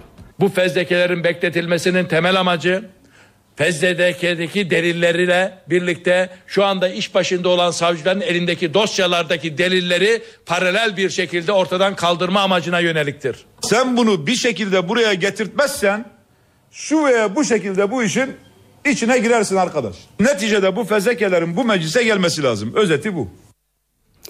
Balyoz davasının en önemli delillerinden sayılan 5 nolu hard diskle ilgili TÜBİTAK'tan gelen bilirkişi raporu Genelkurmay Başkanlığı'nı harekete geçirdi. Orgeneral Necdet Özel talimat verdi. Hard diskin bulunduğu nokta olan Gölcük Donanma Komutanlığı'na bağlı askeri savcılık soruşturma başlattı. Gölcük'te bulunan ve TÜBİTAK tarafından üzerinde oynanmış denilerek sahte raporu verilen 5 nolu hard disk Genelkurmay Başkanlığı'nı harekete geçirdi. Genelkurmay Başkanı Orgeneral Necdet Özel'in talimatıyla hard diskin bulunduğu Gölcük Donanma Komutanlığı askeri savcılığınca soruşturma başlatıldı. Soruşturma kapsamında askeri savcılık hard diskin bulunduğu öne sürülen Gölcük Donanma Komutanlığı'nda yeni bir inceleme yapacak. Söz konusu delillerin kim tarafından hangi tarihte konulduğu araştırılacak. Soruşturma kapsamında o dönemde donanma komutanlığında görev yapan personelin ifadesinin alınması da bekleniyor. Balyoz soruşturması sırasında 2010 yılında bir ihbar üzerine donanma komutanlığında arama yapılmış, döşemelerin altında çok sayıda belge ve CD'nin yanı sıra 5 nolu hard disk bulunmuştu. Darbe iddialarına esas teşkil eden 5 nolu hard diskte Suga, Oraş, Sakal, Türk jetinin düşürülmesi, cami bombalanması gibi planlar yer alıyordu. Hard diskte inceleme yapan TÜBİTAK belgelerin tarih ve saatiyle oynanmış diyerek belgelerin sahte olabileceği şeklinde rapor vermişti. Tekrar iyi akşamlar. Saat 18.20 oldu. Gündemde öne çıkan gelişmeleri aktarmayı sürdürüyoruz. Ankara'daki Gezi Parkı protestolarında Ethem Sarısulu'yu vurarak ölümüne neden olan polis memuru Ahmet Şahbaz'a 24 ay kıdem durdurma cezası verildi. Ahmet Şahbaz'la ilgili Emniyet Genel Müdürlüğü'nce başlatılan idari soruşturma tamamlandı. Polis baş müfettişleri Şahbaz'ın ihracını talep etti. Ancak soruşturma raporunda Şahbaz'ın daha önce herhangi bir soruşturma geçirmemiş olması nedeniyle bu cezanın en üst sınır olan 24 ay kıdem durdurma cezası olarak olarak onanması istendi. Yüksek Disiplin Kurulu da bu cezayı onadı. İstanbul Ümraniye'de Gezi Parkı olaylarına destek vermek için düzenlenen yürüyüşte bir aracın çarpması sonucu hayatını kaybeden 20 yaşındaki Mehmet Ayvalıtaş'ın davasında bugün ikinci duruşma yapıldı. Duruşma olayla başladı. Sanıklar Mehmet Görkem Demirbaş ve Cengiz Aktaş'ın katılmadığı duruşmada mahkeme heyeti sanık Aktaş'ın zorla getirilmesine karar verdi. Duruşma salonu dışındaysa gerginlik çıktı. Ayvalıtaş ailesinin avukatları hakimden adliye önündeki gruba polisin müdahalesinin durdurulmasını istedi. Mahkeme heyeti talebi reddetti. Davanın sanıkları taksirle adam öldürme suçlamasıyla 3 yıldan 15 yıla kadar hapis cezasıyla yargılanıyor. Meclis İnsan Hakları Komisyonu Tunceli Hozat'taki fişleme iddialarına ilişkin suç duyurusunda bulunacak. Komisyon Malatya Özel Yetkili Savcılığı hakkında yasa dışı faaliyette bulunduğu gerekçesiyle suç duyurusunda bulunma kararı aldı. Hozat'ta aralarında belediye başkanı Cevdet Konağ'ın da bulunduğu çok sayıda kişinin biyografik bilgi fişi adı altında ilçe emniyet müdürlüğü tarafından fişlendiği ortaya çıkmıştı. Diplomasi Günlüğü Ankara, Irak'tan önemli bir konuğu ağırlıyor. Irak Meclis Başkanı, Başbakan Erdoğan ve Dışişleri Bakanı Davutoğlu ile görüştü. Peki o görüşmelerin gündeminde ne var? Diplomasi günlüğü için Ankara'ya bağlanıyoruz. Sözü Deniz Kilislioğlu'na bırakıyoruz. Deniz seni dinliyoruz. Evet Usama Nucefi NTV'ye verdiği röportajda aslında ziyaretinin e, nedenini açıkladı. E, özellikle ikili ilişkilerin geliştirilmesi, e, petrol dosyası ve diğer konularla ilgili olarak geldim dedi. E, Ankara Bağdat, e, Ankara Erbil arasındaki e, enerji işbirliğinin Bağdat'a yansımaları tabii son derece önemli. Petrol dosyası derken Nucefi bunu kastediyor. Hala Bağdat ve Erbil arasında bir mutabakat yok. Dolayısıyla petrol ticareti de başlayamıyor. Bazı endişelerimiz söz konusu dedi Nucefi. Özellikle ilişkilerin yeniden bir duraklama aşamasına e, geçmesi konusu dedi. E, bu da bilindiği gibi e, Irak e, bilindiği gibi petrol dosyasından kaynaklanabilir dedi. E, şunu söyleyelim e, bir bilgi de verdi bu arada. Erbil ve Bağdat'ın bir ön anlaşmaya varıldığını e, ifade etti. Özellikle petrol hisselerinin fiyatlarına ve petrolden elde edilecek gelirlerin transferine ilişkin olarak bir ön anlaşmaya varılmış gözüküyor dedi Erbil ve Bağdat arasında. Önümüzdeki hafta veya süreçte bu ön anlaşma kesin bir anlaşmaya dönüşebilsin. Bu noktada diyaloglar devam ediyor dedi. Irak'ta biliyorsunuz 30 Nisan'da seçimlere gidiliyor ama güvenlik sorunları, e, istikrar sıkıntıları var. Ambar'da Maliki'nin operasyonları devam ediyor. Bir taraftan terörle mücadele konusunda da farklı noktalar var. E, aşiretlerin tabii ki bu anlamda e, teröre karşı mücadele özellikle Irak Şam İslam Devleti e, unsurlarına karşı mücadelede bazı aşiretler Maliki ile birlikte hareket ediyorlar özellikle Sunni aşiretler. Dolayısıyla tüm bu güvenlik sorunları tüm bu e, alandaki kriz e, ile ilgili olarak bir endişesini dile getirdi Nurceyfi. Seçimlerin ertelenmesini istemiyoruz dedi. Bazı önlemler alınıyor ama bir taraftan da Maliki'nin askeri operasyonları devam ediyor diye konuştu. İç savaş uyarısı yaptığını da söyleyelim. Yeni bir hükümetin kurulması gerekiyor seçimlerden sonra. Değişik bir politika izlenmeli. Eğer bu gerçekleşmezse Irak oluşturan gruplar arasında bir çatışma söz konusu olabileceği gibi aynı durum devam ederse tabii ki bu iç savaşa kadar uzanabilir dedi. İki önerisi vardı Nuceyfi'nin.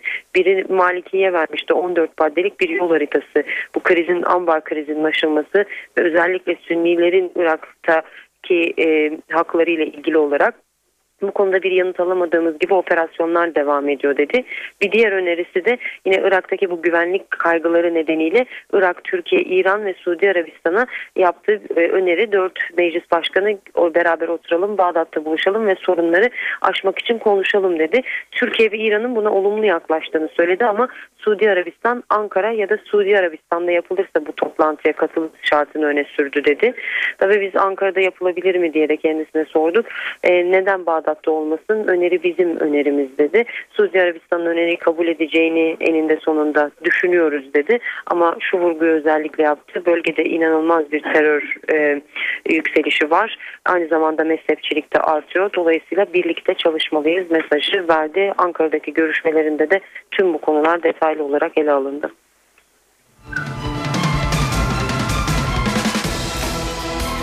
Teşekkürler Deniz Kilislioğlu. Ankara-Prag hattında tansiyon yükselebilir. Ermeni soykırımı iddiaları bu kez Çek Cumhuriyeti'nin gündeminde. Önümüzdeki günlerde 1915 olaylarının soykırım olarak tanınması için bir tasarı hazırlanacak. Ayrıntıları NTV muhabiri Kayhan Karaca'dan alacağız. Kayhan. Evet, e, Çek Cumhuriyeti yakın gelecekte Ermeni soykırımını resmen tanıyan ülkeler kervanına katılabilir. Türk Cumhuriyeti Devlet Başkanı Miloš Zeman ile Ermeni mevkidaşı Serge Sarkisyan e, bu ikili arasında geçtiğimiz günlerde gerçekleşen bir görüşmede 1915 olaylarının 100. yıl dönümü de gündeme geldi. Gelmesiyle de bu ülkede 1915 olaylarının soykırım olarak nitelenmesi için geçtiğimiz aylarda başlatılan girişimler yeniden alevlenmiş durumda. En azından öyle görünüyor. Çek Cumhuriyeti 1915 olaylarını soykırım olarak tanımayan nadir Avrupa ülkelerinden biri şu anda. Çek basını e, Devlet Başkanı Zeman'ın Ermeni mevkidaşıyla görüşmesinde 1915 yılında Osmanlı İmparatorluğu'nda Ermenilere yönelik katliamları soykırım olarak tanımladığını aktarıyor. Zeman bu görüşmede e, gelecek yıl Ermeni soykırımının 100. yıl dönümü 1915 yılında 1,5 milyon Ermeni katledildi ifadelerini kullanmış. E, Çek basınına bakacak olursak. E, bu ifadeler Avrupa'daki Ermeni diasporası kuruluşları tarafından e, Miloš Zeman'ın ülkesini Ermeni soykırımını resmen tanıma yoluna soktuğunun işaretçisi olarak yorumlanmakta. Konu hakkında önümüzdeki aylardan itibaren yasal girişimlerin başlayacağı söyleniyor. Hatta bir Çek senatör tanıma için bu yıl sonuna kadar Çek parlamentosunun Dışişleri ve Savunma Komisyonu'na bir e, önerge sunacağını duyurdu. Burada bir parantez açıp e, Fransa'da da önümüzdeki aylardan itibaren yeni bir inkar yasasının e, gündeme gelme olasılığının yüksek olduğunu hatırlatalım. Fransa Adalet Bakanı Christian e, Taubira 29 Ocak'ta yani Cumhurbaşkanı e, François Hollande'ın Türkiye ziyaretinin hemen ertesinde Paris'te Ermeni kuruluşları tarafından verilen bir yemekte Fransız hükümetinin Fransız anayasası ilkeleri ve Fransa'nın uluslararası ve Avrupa'daki yükümlülüklerini dikkate alarak yeni bir yasal hazırlık içinde olduğunu duyurdu. Ee, öte yandan Ermenistan lideri e, Sarkisyan Çek Cumhuriyeti ziyareti sırasında ülkesiyle Türkiye arasındaki ilişkilerin normalleşmesi konusuna da değindi. Ee, Çek basında konuştu e, Sarkisyan. Ee, Türkiye ile ilişkileri normalleştirme sürecini yeniden başlatmaya hazır olduklarını söyledi. Ancak Ermenistan ile Türkiye arasında diplomatik ilişkilerin kurulması ve sınırın açılması hedefiyle 2009 yılında İsviçre'de imzalanan protokollerin onayı için Ankara'nın öne sürdüğü e, en azından öne sürdüğünü söylediği Dağlık Karabağ sorununun çözümü şartını geri çevirdiğini söyledi e, Sarkisyan. İmzalanan protokollerin hayata geçirilmesi tüm bölgede istikrarı da artıracaktır şeklinde bir ifade kullandı. Çek basında verdiği demeçte Safiye. NTV muhabiri Kayhan Karaca aktarıyordu. Kayhan kolay gelsin. Yasa dışı dinlemeler Türkiye'de olduğu gibi dünyada da tartışılıyor. Bu işi en kapsamlı yapan kuruluşsa Amerikan Ulusal Güvenlik Ajansı. Washington yönetimi CIA çalışanı Snowden'ın ifşa ettiği dinleme belgeleriyle zor durumda kalmıştı. Ortaya çıktı ki Almanya Başbakanı Merkel'den önce eski Başbakan Schröder'i de dinlemişler. Amerikan istihbaratı Almanya'nın eski başbakanı Gerhard Schröder'i de dinledi. Alman Süddeutsche Zeitung, Amerikan Ulusal Güvenlik Kurumu NSA'in sadece Almanya Başbakanı Angela Merkel'i değil, eski başbakanlardan Gerhard Schröder'i de dinlediğini yazdı. Habere göre Schröder, ulusal güvenlik gerekçesiyle dinlenen isimler listesine 2002 yılında alındı. Bu hamlenin arkasında Schröder'in Irak Savaşı'na muhalefet etmesi gösteriliyor. Ulusal Güvenlik Dairesi ve FBI'nin bilgi paylaşımı konusunda sık sık teknoloji devlerinin kapısını çaldığı da açıklandı. 2013'ün ilk 6 ayında sadece Yahoo'ya 30 bin ila 40 bin kullanıcı ile ilgili bilgi talebinde bulunuldu. Microsoft, Facebook ve Google'dan da binlerce kullanıcının içerikleri talep edildi. Ancak NSA bu bilgilere ulaşmak için teknoloji şirketlerinin yardımına muhtaç değil. Eski NSA çalışan Edward Snowden'ın sızdırdığı gizli belgeler Amerikalı ve İngiliz ajanların Google ve Yahoo'nun ağlarına gizlice girebildiğini ve fiber optik ağlar üzerinden bilgi toplayabildiğini ortaya koymuştu. Dünyanın gündeminde Birleşmiş Milletler'den Vatikan'a yönelik çocuklara cinsel istismar uyarısı var. Birleşmiş Milletler kilisede çocuklara cinsel istismarı önlemekte yetersiz kaldığı için Vatikan'a tepki gösterdi. İstismarda bulunan din adamlarının görevden uzaklaştırılmasını istedi. Ayrıntıları NTV Roma temsilcisi Şeyda Kanepa'dan alacağız. Şeyda merhaba. Merhaba. Duyabiliyor musun peki? Papa Birleşmiş Milletler'in uyarısına ne diyecek Şeyda? Vatikan kulislerinde neler konuşuluyor? Evet, Birleşmiş Milletler Vatikan'ı çocuk istismarıyla suçlanan din adamlarını deşifre etmeye ve adalet önünde hesap vermeleri için gerekeni yapmaya davet etti. Bağımsız uzmanlardan oluşan BM Çocuk Hakları Komitesi'nin hazırladığı 16 sayfalık raporda Vatikan çocuk istismarı konusunda gerekli önlemleri almamanın yanı sıra bu suçu sistematik olarak örtbas etmeye yönelik politikaları izlemekle suçlanıyor. Vatikan bu raporda çocuk istismarı vakalarının gerçek boyutlarını gizlemek ve istismarcı rahipleri korumak hatta cezasızlığın sürmesine yol açan politikaları sürdürmekle ve bu yüzden on binlerce çocuğun mağdur olmasına yol açmakla suçlanıyor suç işleyen din adamlarının adalet önünde yargılanması için gerekenin yapılmasını isteyen Birleşmiş Milletler Çocuk Hakları Komitesi çocuk istismarı suçu işleyen rahiplerin derhal görevden alınmasını talep etti. Komite ayrıca Vatikan içinde gizlenen vakaların aydınlığa kavuşturulması amacıyla devlet arşivlerinin kamuoyuna açılmasını istedi. Birleşmiş Milletler Çocuk Hakları Komitesi son olarak çocukların daha iyi korunmasını sağlamak için açık kurallar ve şeffaflık çerçevesinde dini kanunlarda reform yapılması için Vatikan Devleti yetkililerine çağrıda bulundu. Vatikan'dan rapor hakkında kısa bir açıklama geldi ve gerekli incelemelerin detaylı bir şekilde yapılacağı bildirildi. Papa Francis geçtiğimiz Aralık ayında Vatikan bünyesinde çocuk istismarlarını araştırmak için bir komite kurulacağını açıklamış ve Vatikan bünyesinde görev yapan din adamları tarafından çocuklara cinsel tacizi kilisenin utancı olarak nitelemişti. Cenevre'de raporu hazırlayan kurula görüş bildiren Vatikan delegasyonu ise çocuk istismarı vakalarında kilisenin sistematik bir şekilde din adamlarını koruduğu iddiasını reddetti. Komite bugün yayınlanan raporda Vatikan'ı eş, eşcinsellik, kürtaj ve doğum kontrolüne karşı izlediği politikalar yüzünden de ağır bir dille eleştirdi. Teşekkürler Şeyda Kanepa Roma'dan bildiriyordu. Saat 18.33 oldu sayın dinleyenler. NTV Radyo'da eve dönerken haberlere kısa bir ara vereceğiz ama önce günün gelişmelerinden satır başlarını hatırlatalım. Uzun tutukluluk süresini indiren, özel yetkili mahkemeleri kaldıran, dinlemeleri kısıtlayan demokratikleşme paketi bu akşam meclise sunulacak. AK Parti, CHP ve BDP tutuklu ve hükümlü milletvekilleriyle ilgili sorunun kalıcı olarak çözülmesi için uzlaşmaya vardı. Anayasal düzenleme yapılacak. Hüküm giyen milletvekillerinin yargılanmaları dönem sonuna bırakılacak. Meclis bir yandan da torba kanun içindeki tartışmalı internet düzenlemesini görüşüyor. Muhalefet tepkili, genel kurulda tansiyon yüksek. TÜBİTAK'ın balyoz davasının ana delili olan 5 nolu hard diskle ilgili raporu Genelkurmay Başkanlığı'na harekete geçirdi. Orgeneral Özel'in talimatıyla Gölcük Askeri Savcılığı soruşturma başlattı. Ankara'daki Gezi Parkı protestolarında Ethem Sarısül'ü vurarak ölümüne neden olan polis memuru Ahmet Şahbaz'a 24 ay kıdem durdurma cezası verildi. Meclis İnsan Hakları Komisyonu Tunceli Hozat'taki fişlemelere ilişkin suç duyurusunda bulunacak.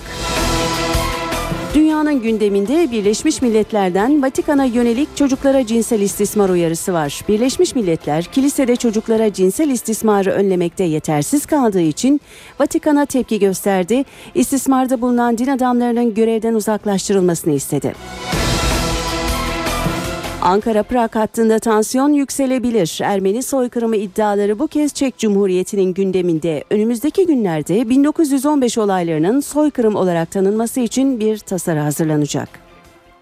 Gündemdeki gelişmeleri aktarmaya devam ediyoruz. Kadir Has Üniversitesi'nin yaptığı Türkiye'de sosyal ve siyasal eğilimler araştırmasında çarpıcı sonuçlara ulaşıldı. 26 kentte bin kişiyle görüşülerek yapılan araştırmaya göre Türkiye'de muhafazakarlık arttı. Toplumun en büyük kaygısı ise işsizlik. Muhafazakarlık yükseldi. Terör azaldı. Kadir Has Üniversitesi'nin 26 kentte bin kişiyle yaptığı araştırma çarpıcı sonuçlar çıkardı. Bu yıl %39'luk bir grup kendini muhafazakar olarak tanımlıyor. Nereden geldi bunlar diye baktığınızda da genel toplama baktığınızda siyasi yelpazenin solundan siyasi yelpazenin sağına doğru bir e, kayış olduğunu görüyorsunuz. Toplumun en büyük sorunu hala ekonomi. Ülkenin en önemli sorunu nedir diye sorduğunuzda hep birinci sırada işsizlik çıkıyor. Zaman zaman terör konusu e, önemli bir sorun olarak yükselişe geçiyor ama hiçbir zaman terörde işsizlik sorunu ve genel olarak ekonomik e, meseleleri geçemedi. Yolsuzluksa %14 ile 3. sırada yer aldı. Terörü sorun olarak algılama ise azaldı. %28, %29'a kadar çıkan bir rakam vardı 2011'de. E, 2012'de bu %27 gibi bir rakam yine yüksek e, çıkmış. E, bu sene bakınca 4.7'ye düşmüş. E, çok ciddi bir düşüş var. Terör sorunuyla mücadele nasıl olmalıdır diye soruyoruz. E, geçen yıl e, %50 gibi bir oranda askeri yöntemlerle çözülmeli diye çıkmıştı. E, bu yıl askeri yöntemler gözden düşmüş. E, siyasi yöntemler e, öne çıkmış. Ankete göre Türkiye dış politikada yalnızlaşmayı tercih ediyor. Türkiye'nin dışa açılmaları, bu kadar turist gelip gitmesi falan bütün bunları bir kenara bırakarak Türk halkı çok e, yoğun bir şekilde uluslararası ilişkilerinde Türkiye'nin e, tek başına hareket etmesi gerektiğini söylüyor. Köprü ve otoyollarda gişelerde yaşanan sıkışıklığın aşırılması için karayolları adım attı. Hızlı geçiş sistemi ve otomatik geçiş sistemi kaldırılıyor. Sürücüler artık gişelerde şerit değiştirmeden köprülerden geçiş yapabilecek. Hızlı geçiş sistemi ve otomatik geçiş sistemi kaldırılıyor. Artık sürücüler şerit değiştirmeden köprülerden geçebilecek. Fatih Sultan Mehmet Köprüsü'nde HGS ve OGS gişeleri birleştirildi. Ortak geçiş dönemi başladı. Eğer sistem başarılı olursa Boğaziçi Köprüsü ile Çamlıca ve Mahmut Bey gişelerinde de uygulanacak. Serbest geçiş sistemi ile trafik sıkışıklığının azaltılması amaçlanıyor. OGS ya da HGS geçiş sistemlerinden birine sahip olan aboneler istediği gişeyi kullanabilecek. E, çok güzel oldu. Daha iyi olur. daha hızlı geçeriz. Yani en azından OGS ve HGS olarak ayrıldı ya. Hani arabaların karman çorman olması, diğerleri o tarafa, diğerleri bu tarafa. Bence biraz daha iyi olacak gibi. Geçiş ücretleri sürücülerin hesabından otomatik olarak düşürülecek. Ya bence gayet çok başarılı olmuş, mantıklı olmuş. Bu kadar trafik bekliyorduk her gün. Bir nebze açılacağını düşünüyoruz artık. Ya en azından trafik akışını biraz daha hızlandırır, daha güzel olur yani bence. Deneme döneminin yıl sonuna kadar tamamlanması ve yeni sistemin diğer köprü ve otoyollarda hizmete girmesi planlanıyor. Yerli otomobil konusunda başbakanın deyişiyle bir baba yiğit beklenirken Yediz Üniversitesi öğrencileri 1 litre benzinle 1000 kilometre gidebilen ekonomik araç tasarladı. Öğrenciler bu keşifle Hollanda'da yapılan uluslararası yarışa katılmaya da hak kazandı. Bu önemli keşfe imza atan ekibin başındaki isim doçent Selim Solmaz şu anda telefon attığımızda. İyi akşamlar Sayın Solmaz yayınımıza hoş geldiniz.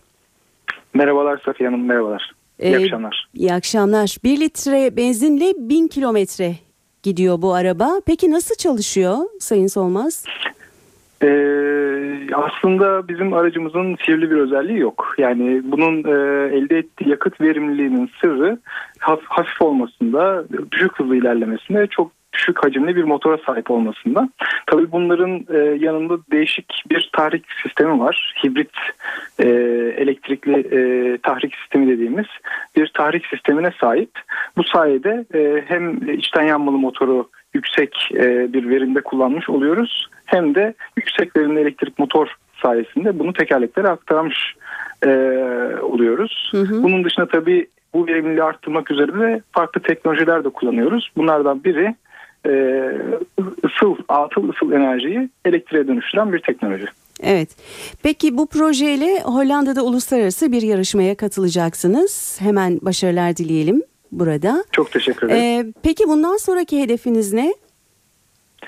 Ee, bizim şu anda yaptığımız aracın e, benzinli motoru hariç tüm e, komponentleri bizim tarafımızdan öğrencilerimizle beraber ürettiğimiz bir araç bu. E, biz benzinli motoru da kendimiz yapmak istiyoruz ve bu elde ettiğimiz 1000 kilometre e, takribi 1000 kilometre olan yakıt verimliliğini daha da yukarı çekmek istiyoruz. Evet. Peki sizce projeniz Türkiye'de yerli otomobil üretim sürecini olumlu etkiler mi? Ne dersiniz?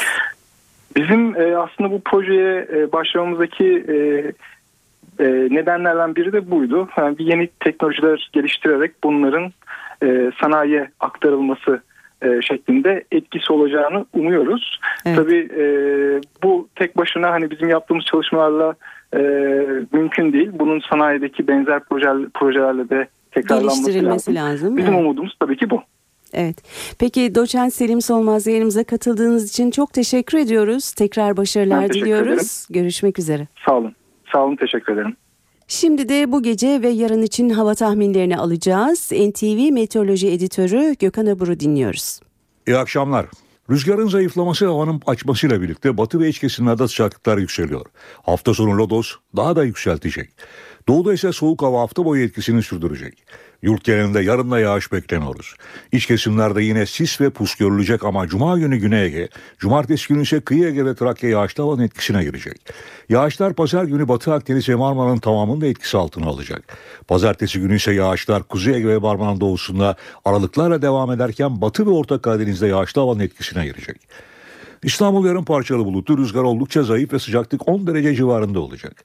Ankara'da ise pus oluşabilir, sıcaklık gündüz 7, gece ise eksi 5 derece olacak.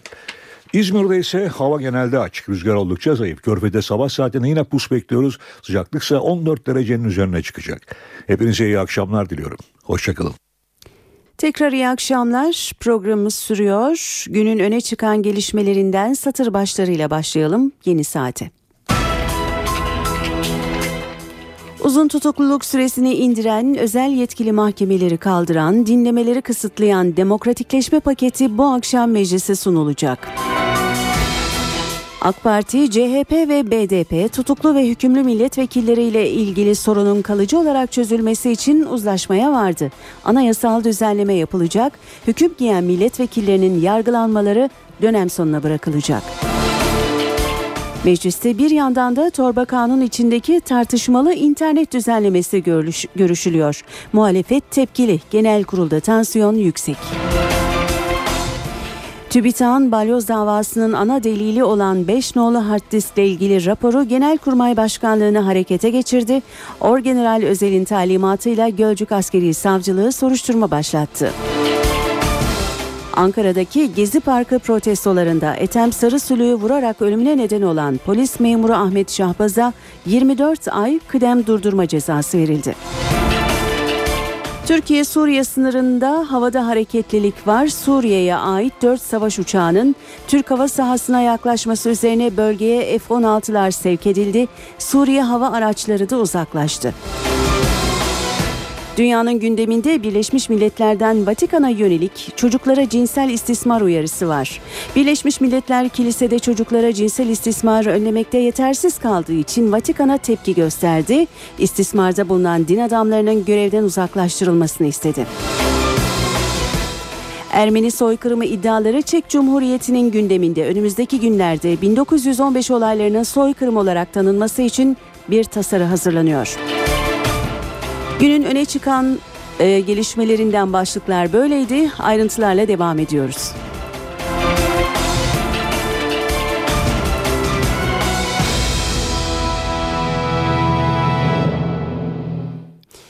Yeni demokratikleşme paketinin bu akşam meclis başkanlığına sunulması bekleniyor. Paket özel yetkili mahkemeleri kaldırıyor. Tutukluluk üst sınırını 10 yıldan 5 yıla indiriyor. Baş, Başbakan Yardımcısı Beşir Atalay 15-16 maddelik bir düzenleme hazırlandığını açıkladı. Bakan Atalay'ın verdiği bilgiye göre adli kollukla ilgili düzenleme ayrıca getirilecek. Seçimden sonra getirilmesi planlanan düzenleme ile Adli Kolluk Kurumu kurulacak. İçişleri ya da Adalet Bakanlığı'na bağlanacak. Cumhurbaşkanı Abdullah Gül, Fethullah Gülen cemaatine yakınlığıyla bilinen Gazeteciler ve Yazarlar Vakfı'nın 17 Aralık operasyonları sonrası yaşanan sürece dikkat çekip Cumhurbaşkanı devreye girsin çağrısı için konuştu. Cumhurbaşkanı zaten görevdeyim dedi. Görevde değil miyim ben yani? Görev, göreve çağırdı falan dediniz de açıklamalarım, konuşmalarım, temaslarım e, gizli değil bütün kamuoyu nezdinde yapılıyor. Cumhurbaşkanı gazetecilerin sorusu üzerine uzun tutukluluk süresinin indirilmesine memnun olacağını da söyledi. Hatırlarsanız Türkiye Büyük Millet Meclisi'nin açılışlarında yaptığım konuşmalarda uzun tutukluluk sürelerin cezaya dönüşmemesi gerektiğini birkaç kez vurguladım. Bu düzenlemelere bu çerçeve içerisinde bakarım ama e, nasıl bir düzenleme yapılıyor taslak onu da bilmiyorum. Onu e, hükümetimizle e, görüşmelerde detayını öğrenip o zaman belki daha geniş e, fikrimi sizinle paylaşabilirim. Türkiye-Suriye sınırında havada hareketlilik var. Suriye'ye ait 4 savaş uçağı Türk hava sahasına yaklaştı. Bölgede devriye görevi yapan 4 F-16 savaş uçağı bunun üzerine bölgeye yönlendirildi. Suriye uçaklarından biri Türkiye sınırına yaklaşık 600 metre kadar yaklaştı. Ancak Türk F-16'ların bölgeye ulaşması üzerine manevra yaparak Türkiye sınırından uzaklaştı.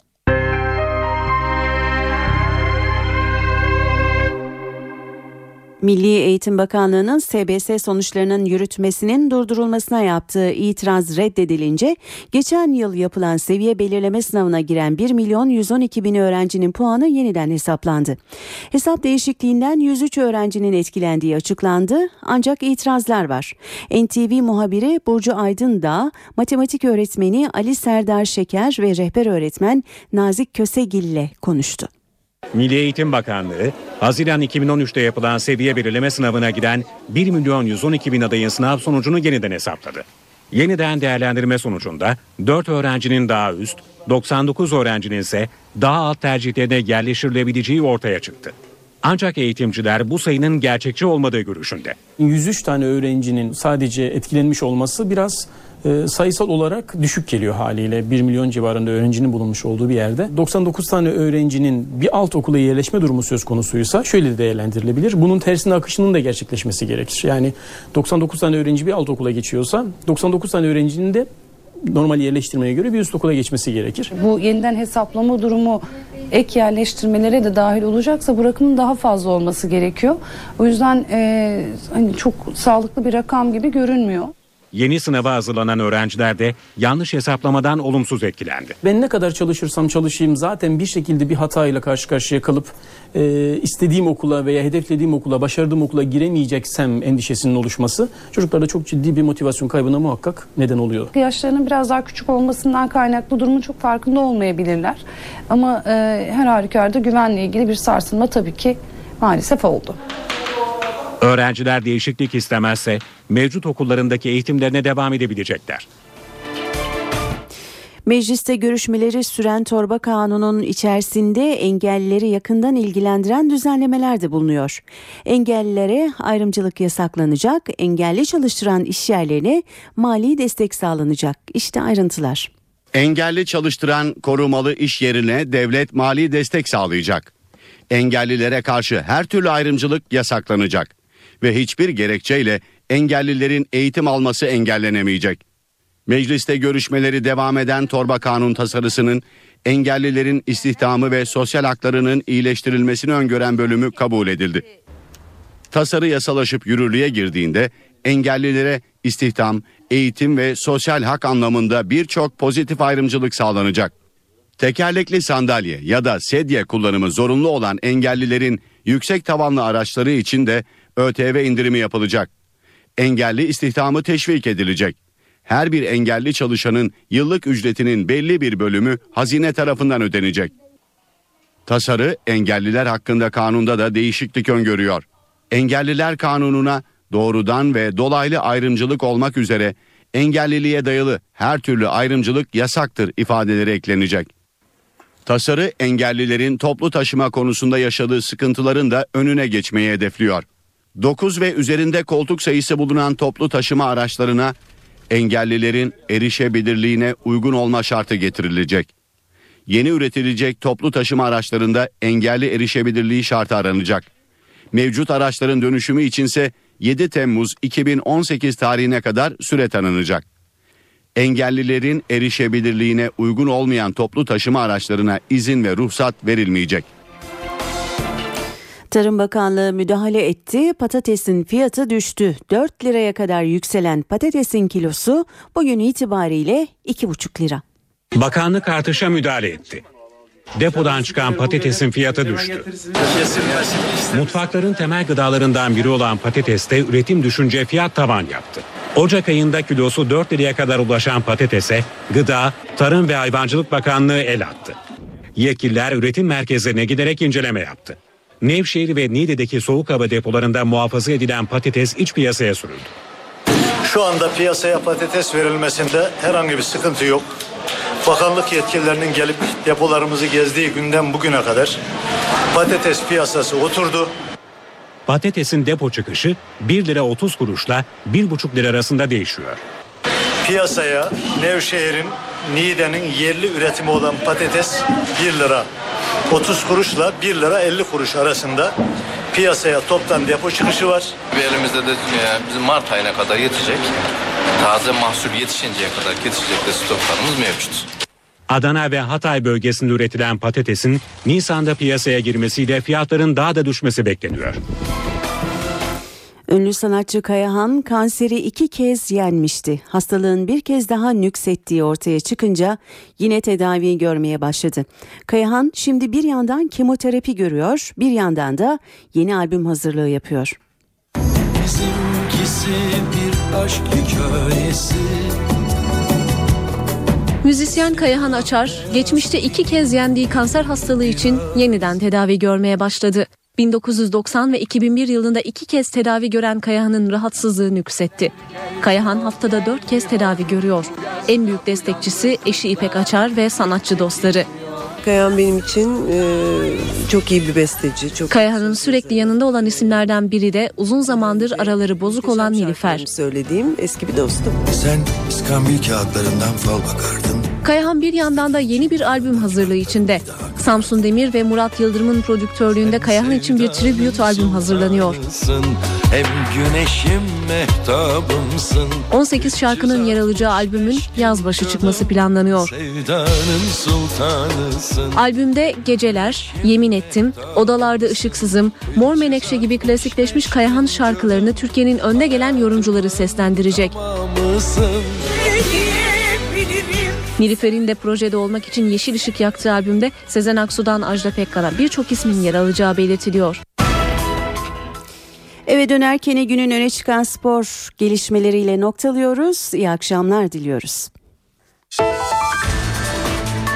Ziraat Türkiye Kupası ABB gruplarında 5. hafta maçları bugün oynanan Tokaspor Galatasaray maçıyla başladı. B grubu maçında Galatasaray rakibi Tokaspor'u Hayrovic, Yekta ve Veysel Sarı'nın golleriyle 3-0 yendi ve 3 puanı hanesine yazdırdı. A grubunda da bugün tek maç var. Saat 20'de Akhisar Belediyespor Eskişehirspor'u konuk edecek. A grubunun bir diğer maçında Sivasspor yarın kendi evinde Bursaspor'la karşı karşıya gelecek. Bu maçın başlama saati de 19.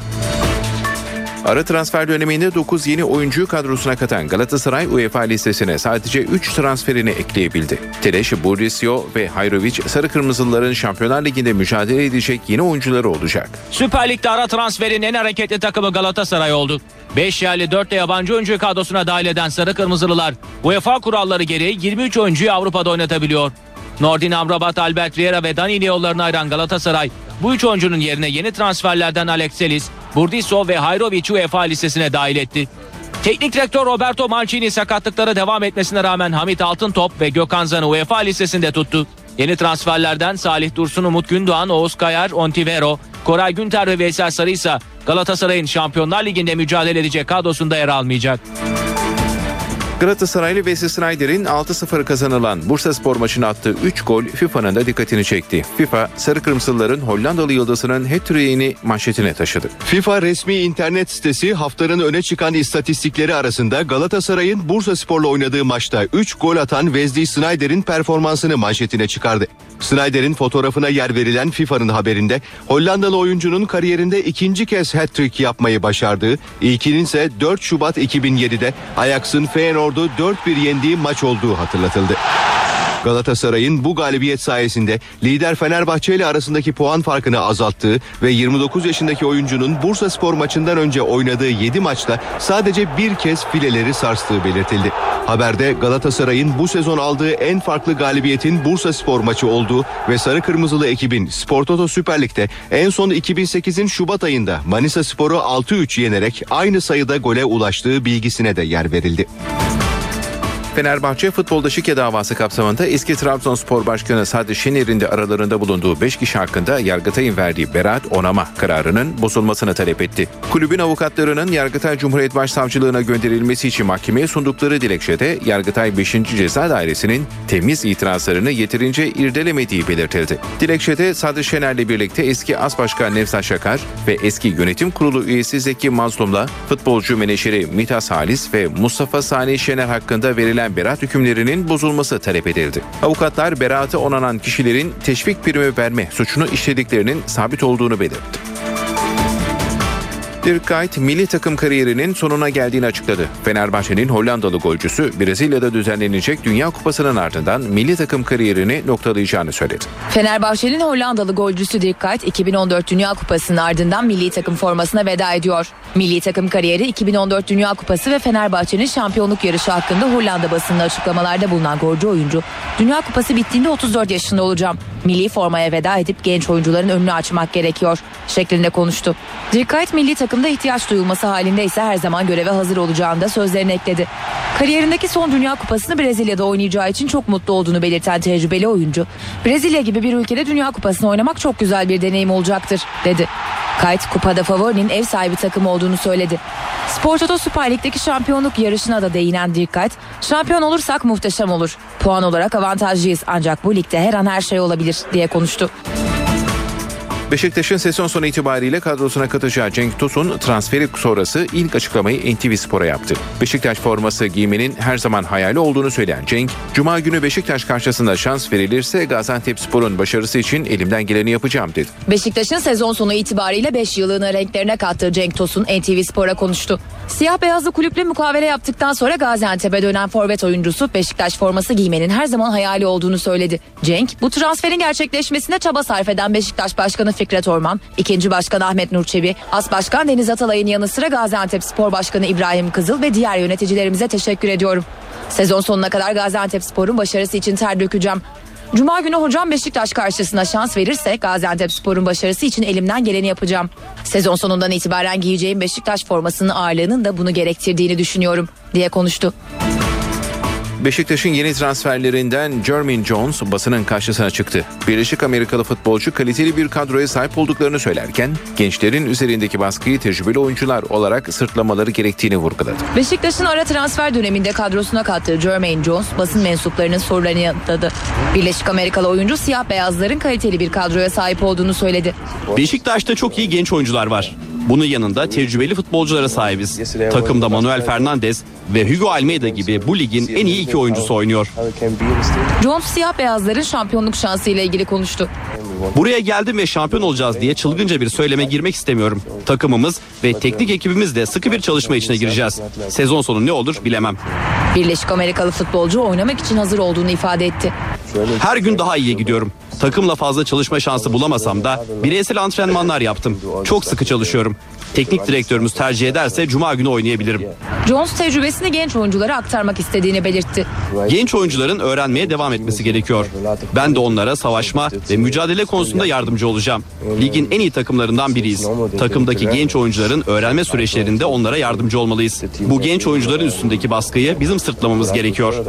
Teknik direktör Slaven Bilic'i öven Jermaine Jones, onun gibi önemli bir teknik adamla çalışmaktan dolayı çok memnunum diyerek sözlerini noktaladı. Arda Turan Kral Kupası'nda sahaya dönüyor. Sakatı nedeniyle Atletico Madrid'in son iki maçında yer alamayan milli futbolcu kupada bugün Real Madrid oynanacak maçta forma giyecek. Ancak Atletico'da bu kez de David Villa yok. İspanya Kral Kupası yarı final ilk maçında Real Madrid ile Atletico Madrid Santiago Bernabéu stadında bu gece saat 21'de karşı karşıya gelecek. Atletico Madrid'de sakatlığı geçen milli futbolcumuz Arda Turan forma giyebilecek. Takımının son iki maçında görev yapamayan ama son iki antrenmanda yer alan deneyimli oyuncunun sakatlığı tamamen geçti. Arda iyileşirken Atletico Madrid'e kötü haberse David Villa'dan geldi. Madrid ekibinin Real Sociedad'ı 4-0 yenerek La Liga'da liderliği ele geçirdiği maçta David Villa takımının ilk golünü attıktan hemen sonra sakatlandı.